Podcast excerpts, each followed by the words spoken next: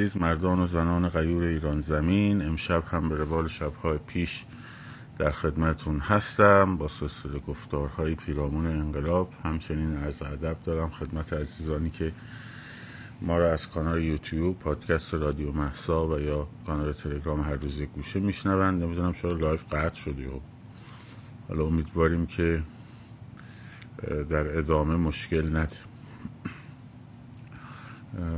تا یک صدا رو به من OK بدین. تا بچه ها صدا رو لطف کنن به من میگن خوبه یا نه لطف کنید live رو به اشتراک بذارید. یه مقدار پست های قدیمی صفحه رو اگه save کنید یا کامنت بذارید اینا کمک می‌کنه که این وضعیتی که درش از سه جهت ما تحت report هستیم مدار نجات پیدا کنه بلکه بتونیم یکم بیشتر رسانه که نداریم. با همین شبکه ها بلکه بشه کاری کرد بچه های یوتیوب هم کمک کنن به اشتراک بذارن کامنت بذارن که بتونیم اگر یه موقع مجبور شدیم از اینجا کوچ کنیم اونور مشکلی به وجود نیاد.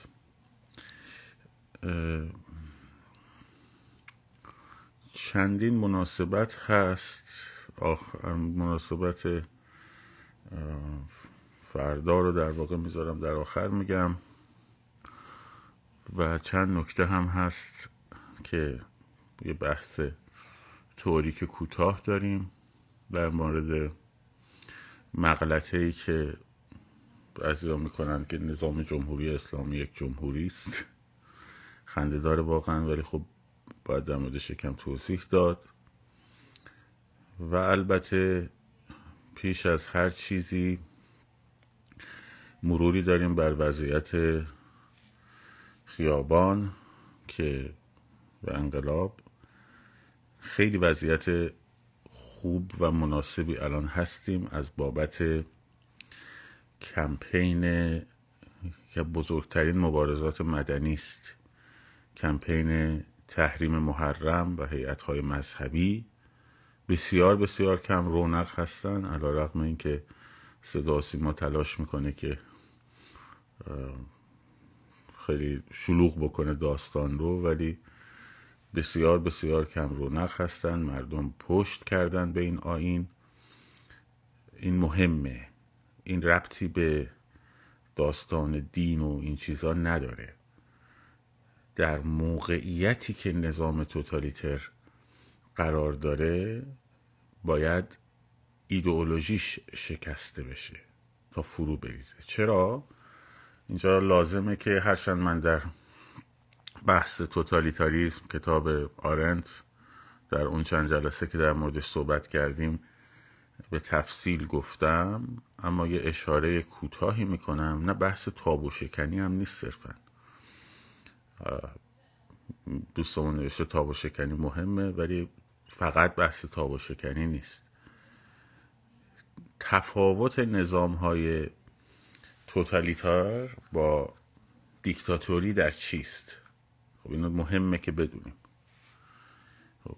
نظام های دیکتاتوری یا دیکتاتوری های نظامی یا غیر, غیر نظامی اینها بر اساس زور سرنیزه ارتش در واقع و ایجاد خفقان و ایجاد حداقل رسوندن آزادی های در واقع سیاسی و آزادی بیان.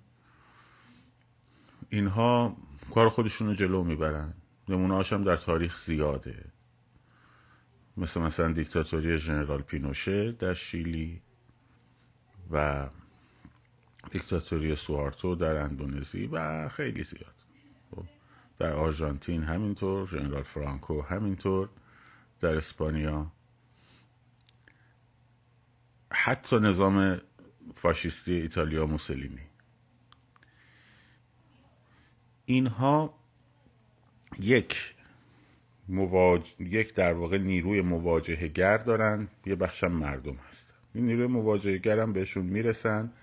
همین نیروهای سرکوبشون بر ارتش هم خیلی استواره. اما نیرو... نظام های توتالیتر چندین رکن دارن. یک همشون برآمده از انقلابن. خب یعنی انقلاب ها پیش نیاز نظام توتالیتره. نمیگیم هر انقلابی به نظام توتالیتر ختم میشه خیر. بلکه انقلاب ها پیش نیاز نظام توتالیترن. یعنی هر نظام توتالیتری با یک انقلاب برآمده. دومین ویژگیش اینه که انقلاب هاشون ایدئولوژیکن. یعنی بر اساس یک ایدئولوژی این انقلاب شکل گرفته. مثل انقلاب 1917 بلشویکی در بر اساس ایدولوژی مارکسیسم در واقع به وجود اومد. مثل انقلاب حزب ناسیونالیست کارگران ناسیونال سوسیالیست کارگران آلمان NSDAP که بعدا شد ناتسی که بر اساس ایدولوژی راسیسم یا ریسیسم به وجود اومد نجات پرستی. و مثل همین انقلاب پنجاه و هفت که بر اساس ایدولوژی اسلامی مارکسیستی در واقع شکل گرفت. پس همشون بر یک ایدولوژی داری نقش این ایدولوژی چیه؟ یعنی نظام های دیکتاتوری ایدولوژی به خصوصی نداره. می‌تونه دیکتاتوری چپ باشه. یعنی منظورم فرض کنید سوسیالیستی باشه نه مارکسیستی. می‌تونه دیکتاتوری راست باشه لیبرالیست مثلا بر اساس اقتصاد لیبرال باشه. فرقی نمی‌کنه خیلی. ولی ایدئولوژیک نیستن نظام ها نظام ایدئولوژیک میاد یک اوتوپیایی یک آرمان شهری یک مدینه فاضله ای رو در ذهن ها ایجاد می‌کنه و مدعی جامعه رو به اون سمت می‌بره. دومین سومین ویژگیشون اینه که همیشه به انقلاب دائمی احتیاج دارن. یعنی انقلابشون تموم نمیشه. خب؟ همیشه این انقلاب دشمنانی داره که این دشمنان می‌خوان انقلاب رو به زمین بزنن و نابود کنن و اینها در حال مبارزه با دشمنان انقلاب هستند خب. این دشمن دشمن خارجی نیازمندی اصلی نظام های توتالیتره در آلمان نازی جامعه یهودی ها بودن. در اتحاد جماهیر شوروی امپریالیسم جهانی بود که بعد اواخر عمر استالین می‌خواست شیفت کنه روی اونم یهودیت جهانی که همون شب تصویه مرد به گونه شبه آمیز و در نظام جمهوری اسلامی هم که اصلا دشمن یک دیگه همتون می‌شناسید دیگه. کلا همه دشمنن. خب یعنی مثلا آمریکا هم اگر سقوط بکنه نظامش از دید اینا خب یا میگه چیزی چیزی پیدا کنیم. حالا مثلا به جای مرگ بر آمریکایی من مرگ بر دانمارکی نمی‌دونم رومانی پرتغالی یه چیزی بالاخره باید پیدا بشه. که همیشه این انقلاب در حال انجام شدن اگر انقلاب متوقف شه و تموم شه این نظام مجبوره که این آرنت میگه. مجبور تم بده به دیکتاتوری. یعنی تبدیل بشه به دیکتاتوری. این شرایط بحرانی این لحظه حساس کنونی همیشه در این لحظه حساس در این دوران حساس که الان 44 سال ما در دوران حساس مقطع حساس کنونی به سر می‌بریم. ویژگی همین نظامیه که می‌خواد آنورمال زندگی بکنه. و همیشه در حال انقلاب و مبارزه با دشمنان باشه.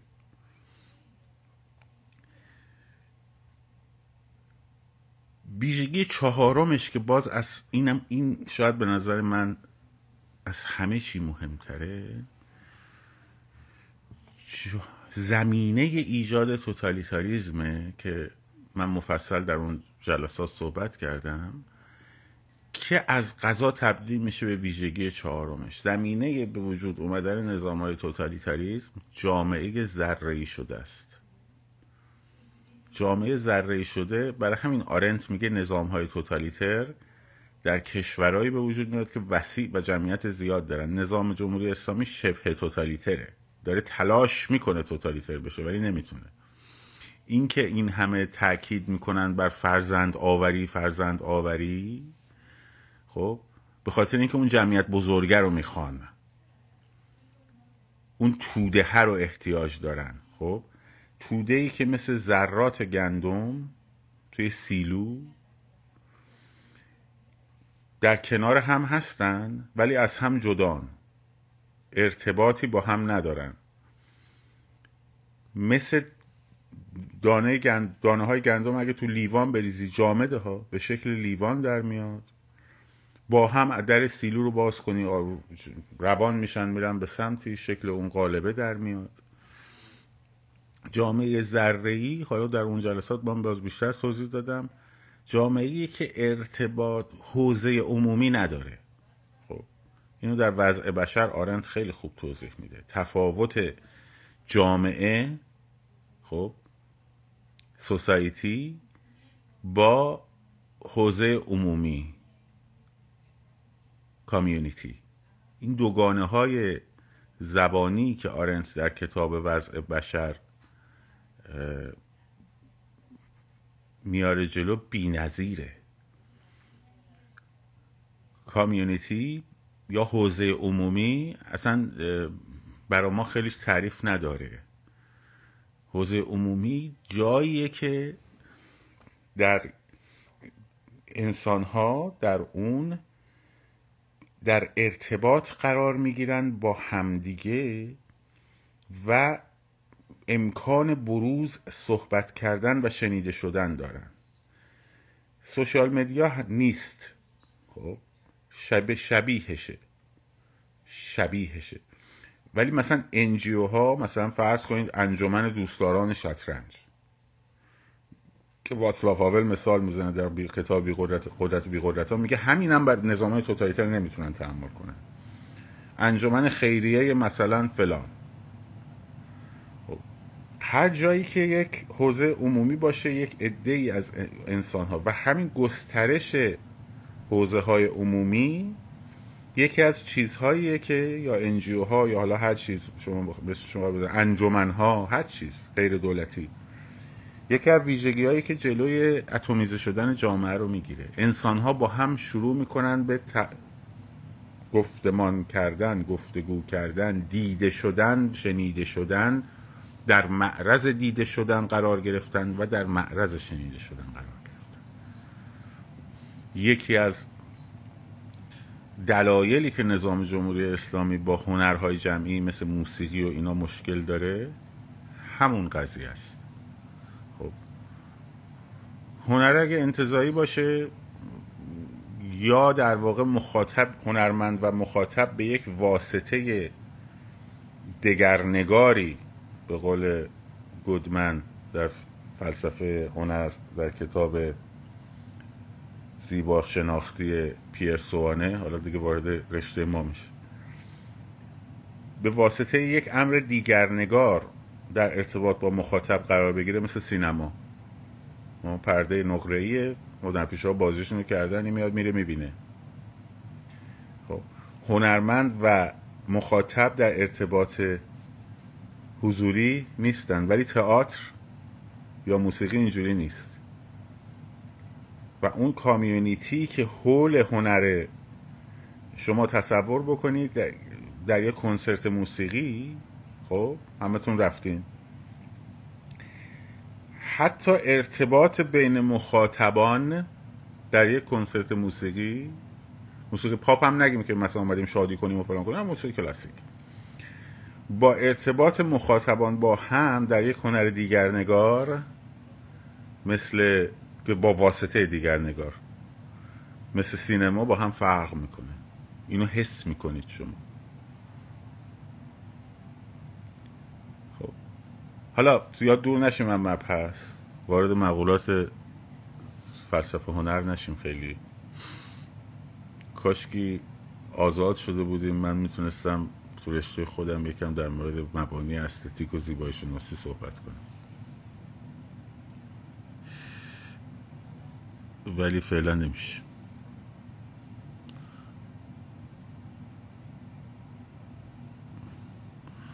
یه فیلیپ مگس داریم. یه از خب. اینترنشنال ناره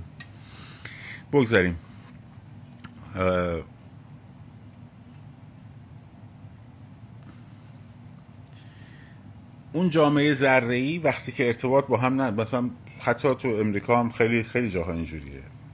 حالا تو باز ارجاع میشه به کتاب وضع بشه طرف صبح بلند میشه میره سر کار آدما فقط تو مرکز خریدا هم دیگر رو می‌بینن.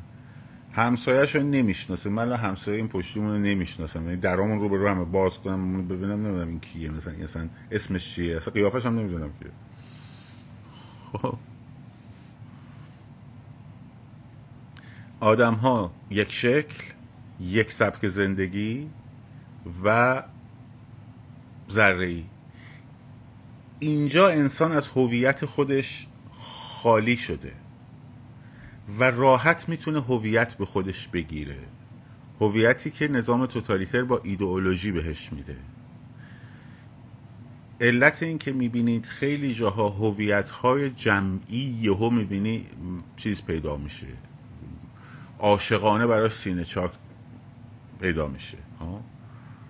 چیزایی که طرف خودش توش هیچ دخلی نداره.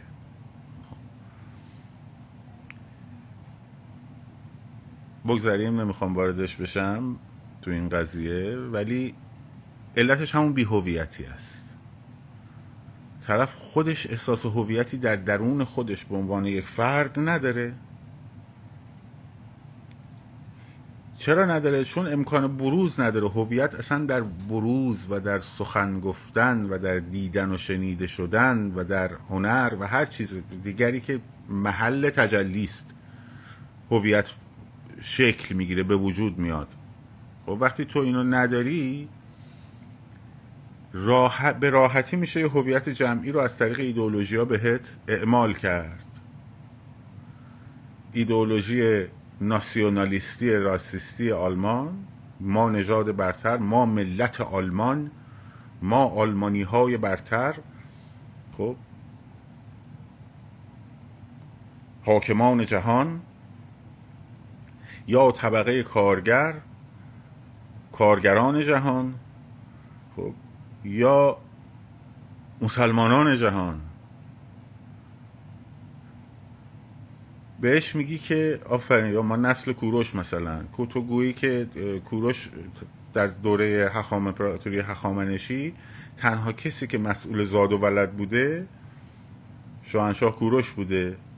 بعد همه بچه های کوروش میشن. مثلا اون کشاورزه در اونجا بچه دار نمی‌شده. فقط کوروش بچه میزاییده و به وجود می آورده و همه میشن پدر فرزندان کوروش. مثلا فرزندان اون کشاورزه که در اصفهان مثلا بوده نمیشن خب؟ این خیلی با ملیگرایی فرق داره ها. اسمشو اسم ملیگرایی رو میدزدن به ابتزال میکشونن. هویت های تودهی همیشه مفاهیم رو به ابتزال میکشونن. مثل جمهوری اسلامی که مفهوم جمهوری رو به ابتزال کشونده. این خیلی فرق داره با ملیگرایی فرهنگی. من خودم رو از سبقه یک فرهنگ بدونم که در اون فرهنگ من کلامم باید یکم شبیه نظامی گنجوی باشه ادبیاتم شبیه نه اینکه مثل حافظ شعر بگم. در فخامت شبیه حافظ باشه در متانت شبیه سعدی باشه در نقط سنجی شبیه سعدی باشه در حماسه فردوسی بماند. خب. حاصل شرافت فرهنگی تو وجودم باشه دیگه. حالا ولو هیچ هنری ندارم. این خیلی فرق می‌کنه با اون ناسیونالیسم ناتسی یا ناسیونالیسم فاشیستی ایتالیا. خیلی متفاوته. دوتا با هم خیلی متفاوتن. تو اونجا طرف هیچ نقشی از اون هویت نداره که برعکس خب نعل وارونه اون فرهنگ هم هست. یعنی بهش میگی که خیلی خوب هنر نزد ایرانیان است و بس. خب اوکی. حالا تو چه هنری داری؟ مگه نمیگه ایرانیان؟ مثلا نقاشی موسیقیدانی در مورد هنر که صحبت می‌کنه. هنر نزد ایرانیان است و بس. من آنم که رستم بود قهرمان. نگاه کن گنبد مسجد شیخ لطف الله رو بهش افتخار می‌کنم و خب تو معماریشی تو تو چی کار؟ تو در این مفهوم فرهنگی در کجا قرار داری؟ تو در مفهوم این افتخار آفرینی برای افتخار آفرینی مملکتت در کجا قرار داری؟ مثل قهرمانان راه آزادی رفتی جلوی نیروهای سرکوب موهاتو بستی و سینه سپر کردی رفتی جلو؟ خب. جلوی نیروی سرکوب زانو زدی اینجوری دستو بلند کردی گفتی بزن. این صحنه های حماسی که توی این انقلاب می‌بینین مثل اون جوان 16 17 ساله به مادرت نامه نوشتی که مادر ببخشید من در راهی قدم گذاشتم که تو جوانی من رو نخواهی دید. حماسه رو ببین از حماسه اودیسه ایلیاد عظیمتره. تو همین انقلاب آرتین بود فکر کنم. نامه نوشته به مادرش مادر شرمندم آرتین بود بله. شر... فامیلیشو برام بنویسید. شرمنده هم که در راهی قدم گذاشتم که تو جوانی مرا نخواهی دید. مرگاگاهی. خب. و به استقبال رفتن برای آزادی. خب تو, تو این کار رو کردی؟ مارتین رحمانی.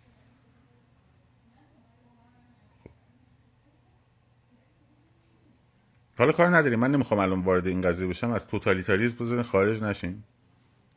این جامعه ذره خب. این جامعه ذره آماده است که بهش هویت بدن. خب. میگی تو چی کاره ای میگی تو کی هستی؟ میگه من بچه یتیم من بچه شیعم. خب همشم بچه میگه. چرا؟ چون آقا بالا سرش کس دیگه است. من بچه مذهبی هم تو کی هستی؟ من نوکرم. من سگ رقیه من غلام عباسم ببخشید من غلام عباسم خب؟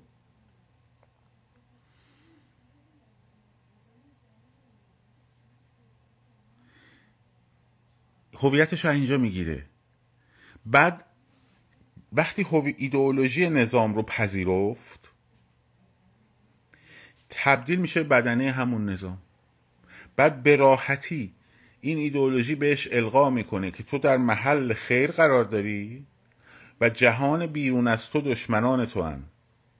بنابراین برای اینکه این ایدئولوژی رو حفاظت کنی این نظام اسلامی رو از شر دشمنانش حفاظت کنی اینجا کربلاست ما لشکر حسینیم اونا هم لشکر یزیدن بزن بکش لطو پار کن. و می‌کنه در راه رضای خدا می‌کنه. من گفتم بازجوهایی که صبح ما رو شکنجه می‌کردن تو راهروهای 240 شب صدای روزخونیشون بلند بود. نوار روزشون هم گذاشته بودن. هیدر ار ار ار ار هیدر هیدر ار, ار.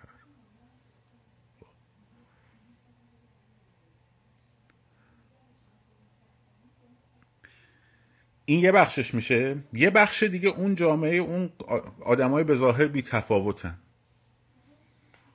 اما تظاهر به اون ایدئولوژی می‌کنه طرف. مثال که واتساپ هاول می‌زنه میگه اگه اون پشت اون میوه فروشیه اون تابلو کارگران جهان رو متحد شوید و گذاشته پشت ویترینش اگه به ازش بپرسی آقا کارگرای جهان برای چی باید متحد بشن؟ نمی‌دونه. ولی اونو گذاشته اونجا. اون پیغام پشتش اینه که من خب یه شهروند یک رعیت یک عضوی از جامعه مطیعم دنبال دردسرم نمیگردم. اون خانومی هم که میاد ازش خرید کنه پشت ویترین رو نگاه کنه این تابلوها رو اصلا نمی‌بینه. فقط اون گوش میوه ها رو می‌بینه هویج و نمی‌دونم فلان و بسار. فردا همین میره پیش اون خانوم تو اداره اون تابلوه اون بالاش زده شده کارگران جهان متحد شوید. این دوتا این دوتا هر دوی اینا در یک چرخه ای قرار دارن در یک حلقه و چنبره دروغی قرار دارن. که رژیمم می‌دونه ممکنه تظاهر کنن. اتفاقا می‌خواد که تظاهر بکنه. به این قضیه. به این قضیه اتفاقا می‌دونه داره تظاهر می‌کنه ولی اوکی بذار تظاهر بکنه. تا وقتی که تظاهر به این ایدئولوژی می‌کنه در درون این ایدئولوژی قرار داره. مهم نیست باورش داشته باشه یا نداشته باشه. عضوی از بدنه سرکوبه. الان نظام محرم و آشورا و امام حسین و کاری ندارم اصلا امام حسین و یزید سر چی دعواشون شد. که حسین حاضر بود تسلیم بشه به یزید. سه تا پیشنهاد داد دیگه به عمر سعد. گفت یا بذار از این راهی که اومدم برگردم یا بذار برم یعنی برگردم مدینه یا بذار برم در یه کشور خارجی مثلا مثل یمن. اونجا زندگی کنم و اینا. یا بذار برم پیش یزید. یا بذار برم پیش یزید. مشکل بیعت نکردن نبود. گو عبیدالله نه عبیدالله زیاد گفته باید دستو بذاری دست من بیعت کنی. خب. نه جنگ قدرت هم نیست. می‌دونی چیه؟ عبیدالله پسر زیاده. پسر زیاد. زیاد خب کنیز زاده است. دیدی تو میگم وبن مرجانه یا سمیه؟ مرجانه. اون موقع هم به کنیزها خب زیاد تجاوز می‌شد. معلوم نبوده پدر این کیه. عبیدالله ابن زیاد یا ابن, ابن مرجانه. خب. این در تبار قریشی خودش افت و آر داشته که بره با این بیعت کنه. از طریق این بیعت کنه با یزید. گفت هی من نزله. خب. حال کار با این نداریم اصلا. اصلا تن... یه کردیت مثبت داره که اینجا که به خاطر اینکه خب تن نمی‌خواد بده به ذلت خب هرچند اون ذلت مسئله ایلو تباریه. ولی حالا کار نداریم به این. یعنی حاضر بوده بره پیش یزید ابن معاویه چون بالاخره معاویه فرزند ابن صفی... فرزند سفیان بزرگ اهل ابو سفیان بزرگ اهل مکه است دیگه. بزرگ قریشه. اصل نسب داره. حالا اصلا کار نداریم. اصلا رفته من رفتم برای مبارزه با ظلم. آقا کدوم تو مبارزه با ظلم داشتی می‌کردی. معاویه مثلا خیلی عادل بوده. بعد که مرد یهو ظلم شد مثلا. بعد اومدن شیعه ها تو این صفوی و اینا میگن آخه میگن یزید میمون باز بود. آخه بابا لام سب یه نفر در مقام خلافت مسلمین انواع اقسام بالاخره کنیزان و زنان و فران میمون آخه تو, تو, تاریخ دیدی تا حالا یه نفر با این میمون از دیکتاتوری بگیر تا فلان بسازی بی خیال دیگه. خب میمون شامپانزه مثلا. خب. اینا هم از چرت و پرتاییه که از عهد صفوی و قاجار اینا اضافه شده به این یعنی داستان سرایی شده. خب. شما تو قبایل دور افتاده آفریقا هم نمی‌بینی این چیزی رو فقط تو یزید ابن معاویه دیدی. مثلا میمون باز بود آقا میمون باز مثلا. خب. آفرین. یا مثلا حسن ابن علی با ظلم مبارزه نکرد ولی حسین ابن علی مبارزه. کار بگذاریم مثلا مثلا باشه. برای مبارزه با ظلم بود و فرام اصلا خیلی خیلی هم آدم خوبی بوده. اصلا فرام بسار اصلا این هیئت ها هم خیلی ثواب داره. هر اشکی هم که تو بریزی همچین یه ذره اینجا تر بشه تمام گناهات میره. یا نه اگرم تر نشم و ارعرم بکنی ببخشید با صدای بلند تباک من بکا اور تباکا بکنی و جبل نه. خب؟ اونم قبول. الان این نظام ایدول پایه های ایدئولوژی نظام بر این اساسه. به قول خمینی محرم سفره که ما را زنده نگه داشته. راست میگه. الان یا حسین و مظلوم و فلان و بسار؟ هیدر ار ار ار هیدر این تابلوییه که کارگران جهان متحد شوید پشت میوه فروشی است. و تویی که داری میری تو این هیئت ها میری برای شفا و نظر و نیاز و ثواب و پدرم اینجوری بود مادرم اینجوری بود با عشق حسین به ما شیر دادن مثلا. آخه من دوست دارم اینو سر کار بذارم خوشم با شیر مادر مهر حسین اینجوری رفت. خب. الان تویی که میری اونجا مهمم نیست سیاسی نیستی مهمم نیست اصلا ضد جمهوری اسلامی هم من. آقا ضدشم اصلا. ولی بدنه همون جنایتی. و این ایدئولوژی نظام وقتی اون کار میوه فروش تصمیم بگیره اون تابلو رو از مغازش ورداره بذاره کنار از دایره چنبره دروغ خارج شده وارد دایره حقیقت شده حرفی که واتسلاف هاول در قدرت بی قدرتان می‌زنه.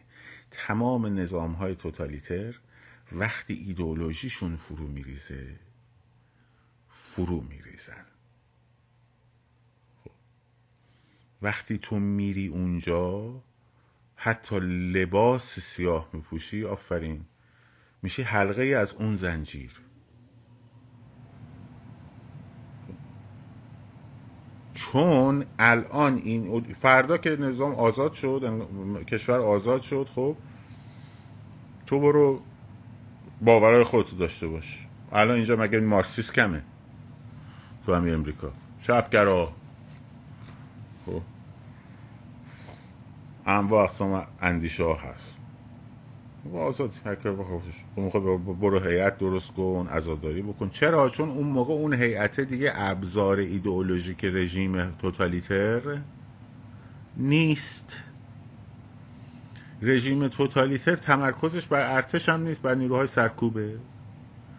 از چه راهی حکومت می‌کنه به مردم؟ 60 70 درصد مردم رو با ایدئولوژی خودش همراه می‌کنه. خب این ایدئولوژی خودش همراه کردن نه مهم نیستش که طرف سید علی رو فلان کنه. نه نه نه مهم اینه که توی اون دایره ایدئولوژیک بگنجه. هیئتی مذهبی باشه نمی‌دونم هیئتی باشه. باور به آباس داشته باشه. شل زرد درست کنه. خب. بیمه ابوالکر استفاده کنه بیمه ابوالفضل. خب 50 درصد کاورج داره دیگه می‌دونی؟ شما یه پولی میدی؟ خب. یه شعله زرد میدی؟ یه بیمه 50 درصد کاورج پوشش داره. یعنی 50 درصد ممکنه مریض بشی 50 درصد هم ممکنه مریض نشی. پس 50 درصد بیمه ابوالکر یا بیمه ابوالفضل کاورج داره پوشش داره. تو همین که در دایره این ایدئولوژی قرار می‌گیری بر همین بر همینه که رژیم مونده. 70 80 درصد اینجوری کنه اون 20 درصد هم سرکوب می‌کنه. نیروی پلیسی بگیر ببند فلان بسا. میمونه. به راحتی به همین دلیل میمونه. چون آردی 70 درصد جامعه باورمند به اون ایدئولوژی هست و جمهوری اسلامی یکی از بدترین چیزهای ریشه داریش مشکل توتالیتاریزم مذهبی خیلی فاجعه است. بر همین حکومت کلیسا در قرون وسطا قرنها میمونه تا کی؟ خب از قرن دوم سوم شروع میشه میمونه از اون موقعی که امپراتور کنستانتینوس مذهب مسیحیت رو به عنوان رسم رسمیت میده تا وقت از اینکه کلیسا قدرت رو به دست می‌گیره پونزده قرن میمونه سیزده قرن میمونه تا برسه به قرن پانزدهم. اومانیسم بیاد یواش یواش رونسانس بیاد اندیشه های ایدئولوژیکش زیر سوال بره بعد عصر روشنگری بشه. وقتی ایدئولوژیش فرو بریزه یهو خودش هم فرو میریزه. میاد بنابراین تو که به چشم فستیوال سالانه میای کارناوال میری تو که میری بگی حالا بریم به دختر بازی بکنیم چشترونی بکنیم تو که علم می‌گیری اینجوری میچرخونی رو دوشت که مثلا اون دختر محل ببینه بگه واو چه خوش تیپه چه قدرتی داره. تو که زنجیر می‌زنی تو که سینه می‌زنی تو که هر می‌کنی. خب تو بخشی از بدنه سرکوبی حتی اگه یه روز باتون دستت نگرفته باشی.